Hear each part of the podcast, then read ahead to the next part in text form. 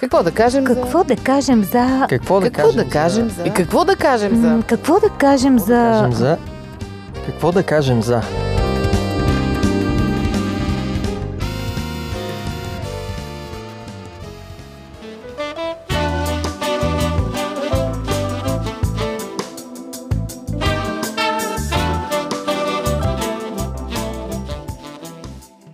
Здравейте, уважаеми слушатели! Аз съм Мира. Днес с Боби и с Ради сме се събрали в студиото, за да си коментираме един проблем, който напоследък отново започна да се коментира. Знаете, преди няколко години възникна движението MeToo за сексуално малтретираните жени в Холивуд. Започна след това да се говори за обратна еманципация, за това как мъжете трябва да се борят за равноправие. Каза се, че е сложен край на мъжката доминация. Скоро обаче бяхме свидетели на друго световно шоу, делото на Джони Деп срещу съпругата му. И имаше много гласове, които казаха най-сетне край на женския терор. Получиха си го тези нечестни жени, които печелят само пари и лъжат. И лъжат да. Аз се запитах и може би тук и всички се запитахме, в крайна сметка феминизма победи ли или не победи? Постигна ли си целите или не ги постигна, или нещо друго се получи? Не говорим за мюсюлманските страни, където очевидно жените все още са в много ранна фаза на борбата и където... Ами има за какво да се борят. Да, феминизма е в детска възраст, ама общо взето, нали? Все пак си мисля, че в нашия западния, модерния свят все още равноправие няма. Един мъж на петдесет-шейсет години има право да си бъде дебел, грозен, плешив, дали, такъв запуснат. И въобще няма значение. Важното е, че има кариера, има пари, нищо друго няма значение, но една жена няма право. И ако тя дори да е много успешна, ако е някаква лелка запусна, да казват, ау, как ни е срам, това е неприлично. Жените все още са стока в западния свят, съжалявам, че го казвам, но факта, че разкрасителната индустрия печели толкова много, го доказва. Та се питам, докъде стигнахме с равноправието? Вие какво ще кажете? И с феминизма? До кривата круша. Борбата продължава и се извръщава, според мен. В смисъл? Еми, вече не мога да разбера, ето и тия движения, процеса на Джони Деп, къде е истината, кой преиграва, кой е искрен, кой, лъжи, кой се кой преструва, кой играе роля. Абсолютно съм се объркала и вече не знам дали съм феминистка или не съм. Предпочитам да не съм вече. Чакай сега да чуем мъжкото мнение по въпроса. Да, вие сега чувствате малко ли се потиснати мъжете, ме интересува? Еми, самия факт, че са две жени в студиото, един мъж. Ами да си беше поканил подкрепа. Ами, според мен, три неща, ти го каза. Изброи ги. Кои три неща? Първо, феминизма наистина е победил. Самия факт, че се говори за правата на жените и че дори се налагат квоти а, в определени случаи, по някакъв начин това е постигнат успех. От друга страна, като гледаме социалното положение и в семейството и така натам, много често мъжът си доминира с шамарите, с насилието. Заради физическата сила. Да, физическата сила. От друга страна и това, което каза Ради, извращаване. Канцелиране на мъжете се получава някакво. Нито без закон, без такова, този човек вече е съсипан, нито да, имаше, е осъден. Имаше няколко такива много фрапантни случаи. Да, да. Това си е... Кевин Спейси, ако не се лъжа, да, и още такива. На талантливи хора, хора жестоко с... е. Дали са били наистина виновни, така и не разбрахме. Да. Да, от една страна е добре, нали, по принцип злото да се канцелира и да се накаже, но от друга страна пък все пак трябва да има някаква справедливост. Така че и тия трите неща, но според мен. Стана на обществен линч, наистина като без съд. Просто да, дори... бяха зачеркнати хората. Да, и, и създава една среда за злоупотреба, защото аз ако ти имам зъб, нали, ще обявя, че преди двайсет години нещо... съм те ощипала. И нищо не можеш да докажеш. И реално се опустошиха съдби, ако... има невинни сред тях. Но сега има и предвид и другото, че наистина пък много женски съдби, животи да, са били. Да, това наистина, особено там жени с Харми Лайнстейн и други, имаше случаи, да, които се доказаха, където наистина имало издевателства mm-hmm. години наред. Без Еми, никой да си хищно, мръдне пръста. Хищно поведение на хищник. Това ме накара да си мисля, защото има ли смисъл тая битка за равноправие, не е ли малко изкуствена, защото половете са различни и няма как като че ли да бъдат равни. Най-малкото ние не сме, не сме равни възможности. Аз не мога да дигна четирийсет килограма, един мъж може. Това е. Дори най-клощавия мъж може да вдигне четирийсет килограма, аз колкото я тренирам не мога. И на полето на силата е така, обаче много често от полето на силата за мен е било много обидно да се премине в полето на разума. На интелекта. И на интелекта. Да, защото имаше и по разни чатове, включително вярващи мъже, които обясняха, че мозъка на жената, по-малък. Разбираш ли? По-малък. Не може да... Не, не е нужно мъж да й каже тя какво да прави. Я да хвърля една мъжка бомба тогава. Хвърли. Хвърли сега. По жените. Хвърли сега. Ами, какво ще кажете за шах? Какво за шаха? Еми, има... Мъже се състезават отделно от жени. Не ми отваряй приказката, моля ти се. Защото, защо нямало велики жени композитори, защо нямало велики жени художници, никой велики не ги жени... е пускал да учат. Да, аз винаги давам примера с сестрата на Моцарт, която е била година и половина по-голяма от него, ако не ме лъже паметта, или близка до него по възраст, която на петнайсет години я омъжват за някакъв си там и повече никой не чува за нея, а тя концертирала заедно с него. До към седем-осем години. Добре, да се върнем на шах. Те са били децата чудо, а не детето чудо, само че накрая останало само едно. Шаха е същото. Никой не е пускал момичетата да играят шах. Само мъжете са играли. Защо? За отделно това може да са наслоени вече традиции сега. Не знам дали е изследван мозъка и дали мозъка наистина до толкова може да работи по различен начин, но аз се връщам на това...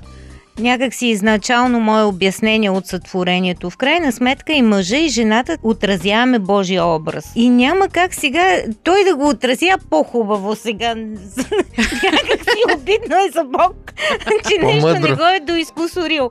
По-скоро може би имаме различен поглед понякога, различно, различен тип мислене да преобладава, но пак и до личността. Животът събран в едно интервю. Живот – джобен формат. Вие слушате Радио триста и шестнайсет, продуцирано от Световното адвентно радио.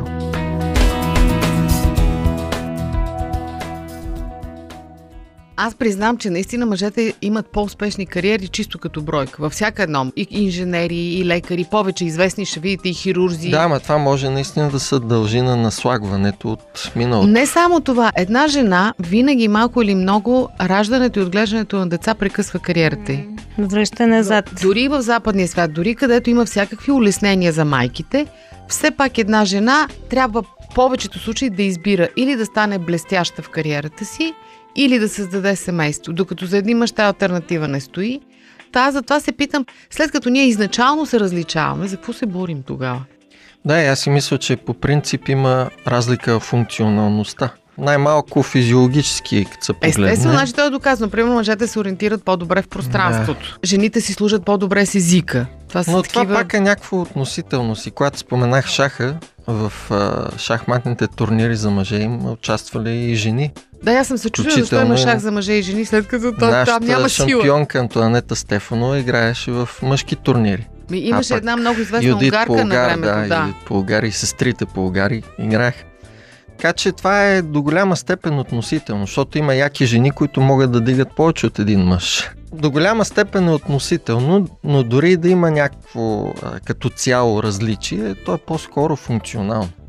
И равенството ще настъпи, когато мъжете започнат да раждат, в крайна сметка. Може би. Ето тогава ще си го върнем. Аз си мисля така, че когато говорим за равноправие, по-скоро става въпрос за отношение. Тоест това е да няма злоупотреба с това, с което ти превъзхождаш другия. Mm. Защото ако аз превъзхождам с нещо един мъж и го унижавам на тая база, е абсолютно същото. И му напомням yeah. колко е тъп, колко не може да се справя, колко е смотан в нещо. По същия начин и той, когато ми напомня колко е по-силен от мен физически, по същия начин. Да си мисля, че май това няма да се изкорени напълно, не знам. Вашата прогноза каква е? Ами нашата прогноза е, че се джанкаме. От тук до края на света. Защото... Що сме глупави, реално няма смисъл от тая война. И аз съм си мислила в личен план, защото имам такова едно отношение леко презрително. Ужас! Към мъжете. Ужас! Ама си казвам, а е в крайна сметка да, да се ценим. Е по-важно, отколкото да да се бием. Трябва да се възползваме от предимствата на другия пол. Доброволно признам, че мъжа ми шофира по-добре от мене. Проблем Пач, няма. Пук. Не, не да изобщо ми пука, напротив, много ми е добре, той ме вози повече. Когато сме двамата в колата, винаги той кара, що пък аз да карам. И няма проблем с това нещо. Ами то комплексарщината може би ни кара да воюваме. Защото в крайна сметка, ако ти си имаш правилната самооценка и самочувствие, какво та брига да я викат сърбите? Абе, според мен предстои да се развиват още това нещо и то в положителна посока. Нали, самия факт, че се правят, макар и понякога да изглежда изкуствено, опити да се наложат жените в обществото. Т.е. да, да им се наистина е изкуствено. Изкуствено понякога, но, но понякога е необходимо баланс. Просто. Много пъти християнството е обвинявано, че всъщност той е насъдил неравноправието. Казва се, нали, че дори много хора отричат религията, казвайки именно тя е тази, която е измислила потискането на жените.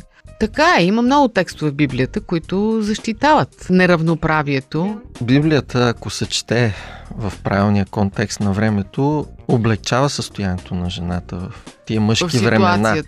И в а, съвременността, бих казал дори, нали, тогавашната развитието на Библията, Новия завет, думите на Павел са много силни, когато казва няма мъжки пол, няма женски. Той ми е любимец. Няма предвид а, само спасението, но в много, във всяко едно друго отношение, защото преди това той говори за роби и господари, за евреи и гърци и по същия начин, както са равноправни евреите и гърците, робите и господарите пред Бога, по същия начин и жените и мъжете са равноправни пред Бога. Мен много ми харесва в поведението на Исус, как той залага на жените. Нали, когато това е много революционно за неговото време. Абсолютна революция. Абсолютно. То, толкова ми е приятно начина, по който, нали, примерно този разговор с самарянката, едни, един от най-дълбоките, той дори с учениците не води, нали, такъв разговор за, за този извор на вода, която е за вечен живот, нали, в тая метафора. Как, какъв разговор за вечността се получава? То просто да настръхнеш, нали, с една жена и то езичничка и то, нали, не някаква особено... не особено уважавана дама.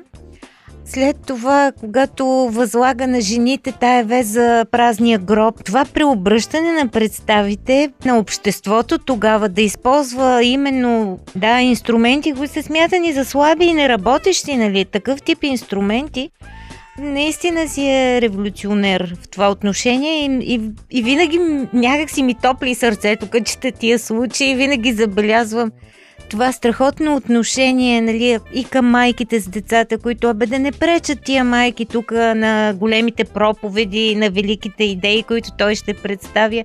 Ученици смятат, че ще му направят услуга, като разкарат майките, нали, да, с малките да. деца. В този смисъл християнството и правилната интерпретация на Библията помага феминизма, колкото да пречи.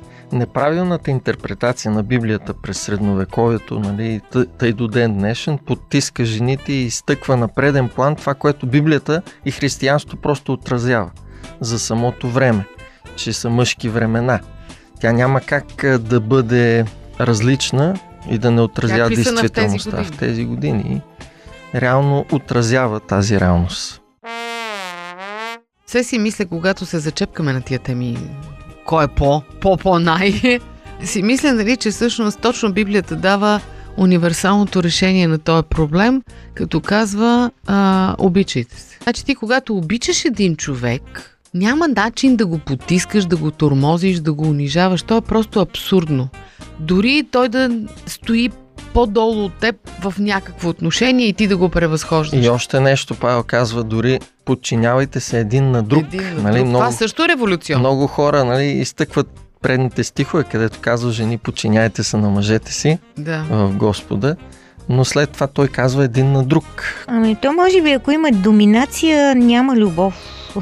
Тя всъщност доминацията е измислена, за да замести любовта. Mm-hmm. За да създаде някакъв ред. Когато има любов, има ред в обществото. Всеки прави това, което е добро за другите и никой не нарушава правата на другите. Това голяма мисъл извади. Епа така си е. Обаче, когато няма любов, нещо трябва да създаде ред, иначе става хаос, всеки дърпа към себе си. И тогава се създава йерархията, този отгоре, този отдолу. И за да може той да има някакъв слушай. ред, да. Поради греха и злото, което се е появило, отражението, което се случи, силата на мъжкия пол ще доминира. Не, че това е Божия план. Да, но няма, но трябва да има някакъв ред. Това е отражението на реалността, за съжаление. Уважаеми слушатели, не знам дали сте съгласни тук с нас и с кого от нас сте съгласни. Ще очакваме вашите реакции на нашата Фейсбук страница и в нашия сайт. За сега от нас дочуване, до следващия път.